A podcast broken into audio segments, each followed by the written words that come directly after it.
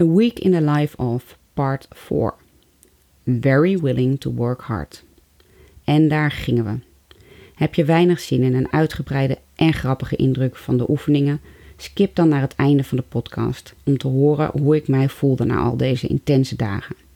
Het was ongelooflijk hoe het elke dag beter werd en niet zo'n beetje ook. Dinsdag begon mijn trainingsschema in vol ornaat. Om jullie een idee te geven hoe de dagen van training eruit zagen, hier een overzichtje. Dinsdag 8 tot 9 cardio, 9 tot 10 occupational therapy, 10 tot 11 neuromuscular therapy, 11 tot 12 cervical MRI, 12 tot 1 lunch, 1 tot 2 cognitive therapy, 2 tot 3 neuromuscular therapy, 3 tot half 4 SMT, ofwel sensory motor training, half 4 tot 10 over half 4 brainwaves, 10 over half 4 tot 4 uur Dynavision en toen nog zelf ingepland 5 tot 6 oogtherapie bij Dr. Duval.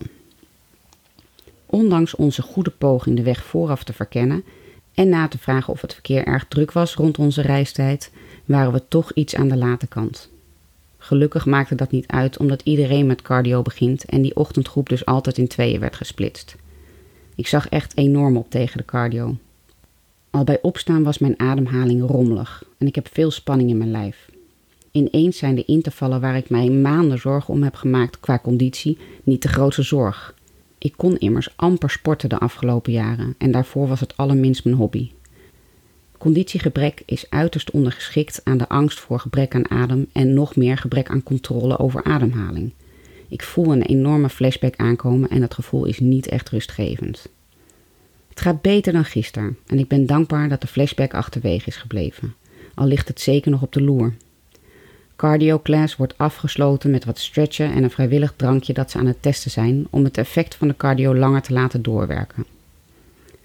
Het feit dat ondanks de vrijwilligheid de grote hoeveelheid iets vettig uitziende oranje vloeistof, die nou niet direct de illusie van een cocktail kan realiseren, iedereen toch elke keer weer zijn keel ervoor openzet, geeft wel aan hoe wanhopig alle deelnemers van de week daar zijn. Alles voor hoop, de kans op verbetering. Dan occupational therapy. Deze begint weer met ogen. Na wat uitleg krijg ik mijn eerste eigenste Brockstring. Een touwtje met daarop drie gekleurde kralen die op verschillende afstanden geschoven kunnen worden. Je ziet er als een halve garen uit, want je houdt één uiteinde tegen je neus en het andere maak je ergens vast of wordt vastgehouden terwijl je als schilkijkend probeert alle kralen één voor één scherp te krijgen. Of de X, die het touwtje door het schilkijken maakt, te verplaatsen van kraal naar kraal. Mijn ogen gaan totaal de mist in, letterlijk en figuurlijk. Ik flits, hort en stoot race en stagneer in de beweging die ze zouden moeten maken. Prima oefening dus. Ik moet dit dan ook twee keer per dag drie minuten gaan doen en daarna vijf minuten iets functioneels met mijn ogen. Lezen bijvoorbeeld, of een bal heen en weer gooien en die dan volgen. Lezen. Man, dat kan ik zo lang al niet meer normaal volhouden. Er liggen nog minimaal 15 boeken her en der waar ik vol goede moed aan ben begonnen, maar steeds de draad kwijtraak. En nu moet een draadje mij daarmee gaan helpen. Bij de eerste oefening thuis is het onbeschrijfelijk hoeveel makkelijker het lezen meteen gaat. Ik kan gewoon op dezelfde regel blijven en ben niet steeds de weg, zin of letters kwijt. Goed, dat was nog lang niet alles. Omwille van de lengte van deze blog, ik zou alles wel willen beschrijven, haal ik nog even wat noemenswaardige oefeningen aan. Al waren ze allemaal uitdagend, frustrerend, belachelijk of hilarisch. Op de muur hingen twee velden met cijfers van 1 tot 20 en random door elkaar aan de linker of aan de rechterkant. Ik moest ervoor gaan staan, de cijfers op volgorde aanwijzen. Zat het cijfer aan de linkerkant, dan met de rechterhand terwijl ik met de linkervoet naar voren stapte. Zat het cijfer aan de rechterkant, dan linkerhand en rechtervoet. Ja, dat is even een paar keer lezen voor je deze voor je ziet. Het lijkt al een uitdaging op zich, maar was het echt nog niet. Namelijk, alle cijfers stonden voor een letter. 1 is A, 2 is B, etc. En dan moest ik dus een dier in het Engels noemen wat begon met de letter die bij het cijfer hoorde. En graag zo snel mogelijk. Het raakte precies de spot. Ik kon werkelijk niks uit mijn geheugen krijgen. Ook niet in het Nederlands trouwens. Gewoon alsof ik nog nooit had geweten wat een dier was. Laat staan welke er bestonden. Dan nog wat andere korte termijn geheugenspelletjes en wat tangramfiguren leggen waarbij de tijd werd bijgehouden. De volgende afspraak leerde ik Andy kennen. Al direct bij mijn uitslag van de FNCI werd op het voorblad van mijn dossier in hoofdletters geschreven Must see Andy. Nou, dan heb je mijn nieuwsgierigheid wel gewekt. Vandaag leerde ik Andy kennen. Boy, wat een eye-opener. Laat het nou weer om ogen gaan. En als het om ogen gaat, dan gaat het zeker bij mij om balans en je positie ten opzichte van de niet verplaatsbare wereld. Hij kwam er na wat testjes achter dat mijn middenoor is aangetast. Of de verwerking van de output daarvan, zeg maar steadicam caduc. Dit kan komen door de enorme hoeveelheden antibiotica die mij in 2012 in leven hebben gehouden, maar ook door de manier waarop mijn hersenen omgaan met de input van middenoor en ogen, het letsel dus. In elk geval zal ik het meest opmerkelijke beschrijven. Ik moest op een onzichtbare lijn lopen, alsof ik een ik ben niet dronken test moest doen in een film. Hak tegen teen en zo door. Het ging niet bepaald briljant en in de film zou ik met een DUI de bak in zijn geslingerd. Om nog niet eens te spreken over dezelfde poging met de ogen dicht. Niet te doen. Wat testjes verder en toen de meest simpele en bizarre oefening. Een cijfer op de muur op ooghoogte. Mijn linkeroog heeft de meeste problemen geadopteerd, dus die stond in de hoofdrol. Ik moest mijn gezicht van midden voor naar rechts heen en weer bewegen, zo snel als ik kon en zo ver als mogelijk, zonder dat het cijfer op welke manier dan ook maar vervormde of wazig werd. 90 seconden maar, en dan weer de ik ben niet dronken test. En ik slaagde een heel stuk beter. Hetzelfde alsof ik voor dat cijfer op de plaats aan het paardrijden was. Iets wat ik vroeger erg graag deed, tot ik het door mijn gewicht zielig voor de dieren begon te vinden en later niet eens meer omlaag kon buigen zonder duizelig te worden. En weer bleek ik minder dronken na 90 seconden.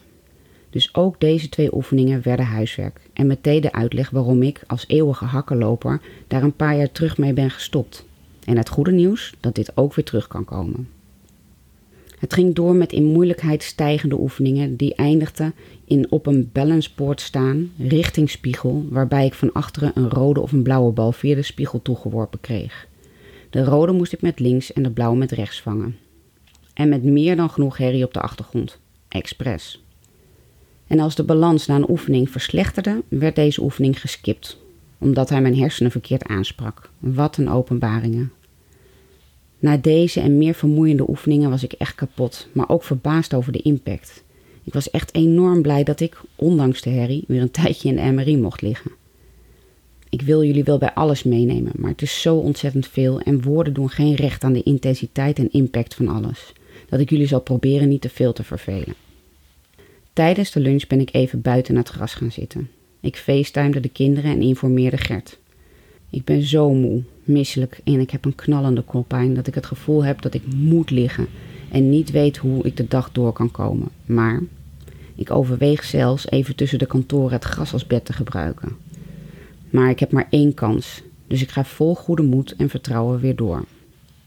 Weer cognitieve therapie. Veel geheugentraining. Ik vind dit leuk. Het geeft me ook energie en mijn prestatiedrang komt flink omhoog.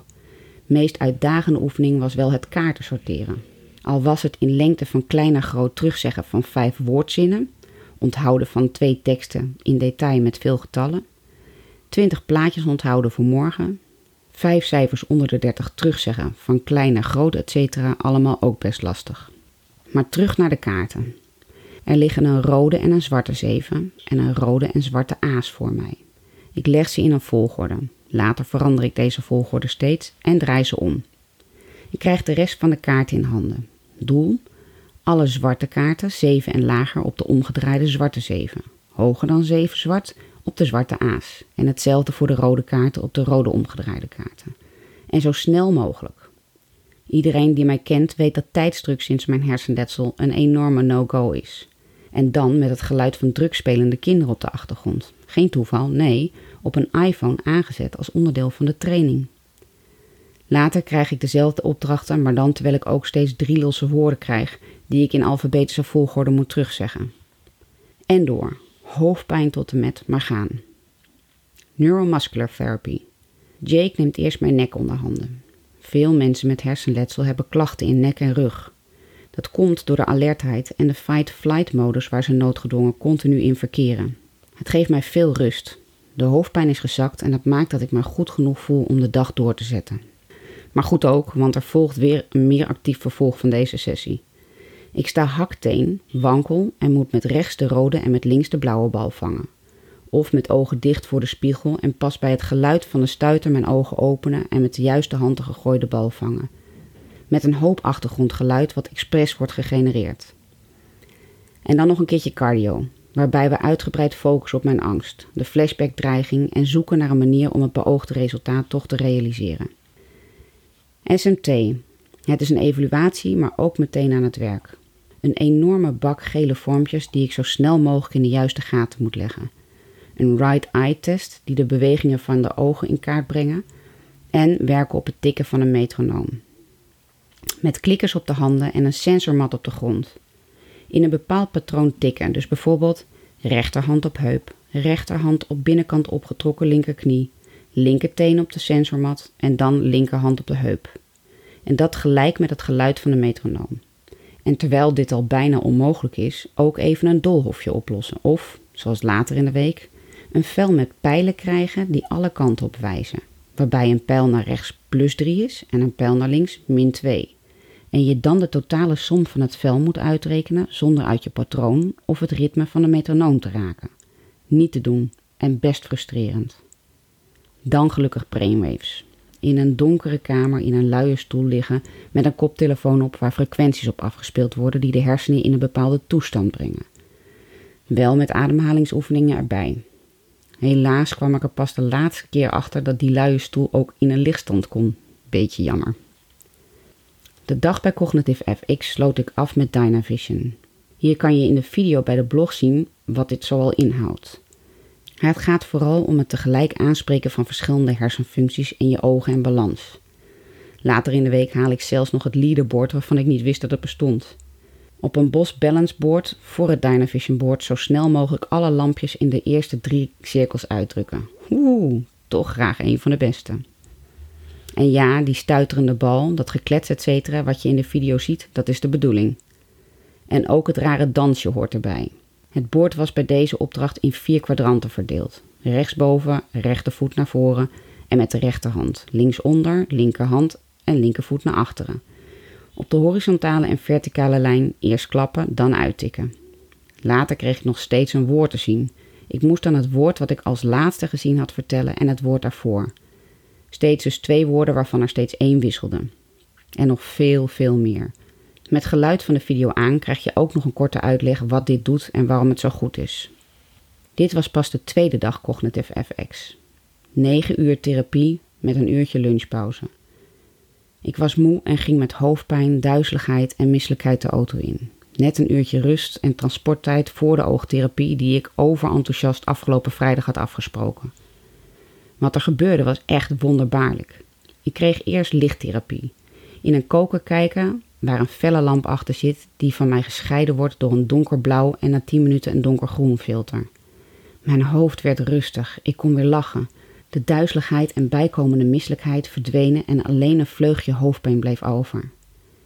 Daarna nog de nodige oefeningen, afrekenen en twee kleurtherapiebrillen mee om dagelijks twee keer ieder 10 minuten te dragen. En dat doe ik nog steeds.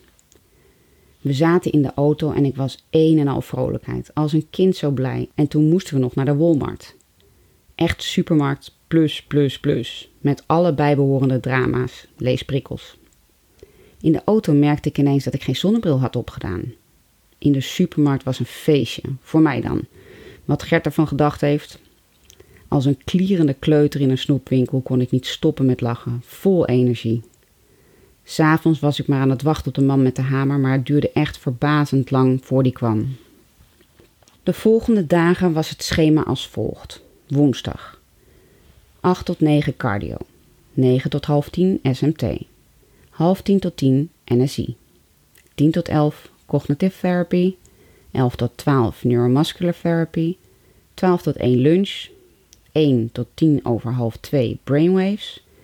10 over half 2 tot 2 uur Dynavision, 2 tot 3 Neuromuscular Therapy, 3 tot 4 Psychotherapy en 4 tot half 5 SMT.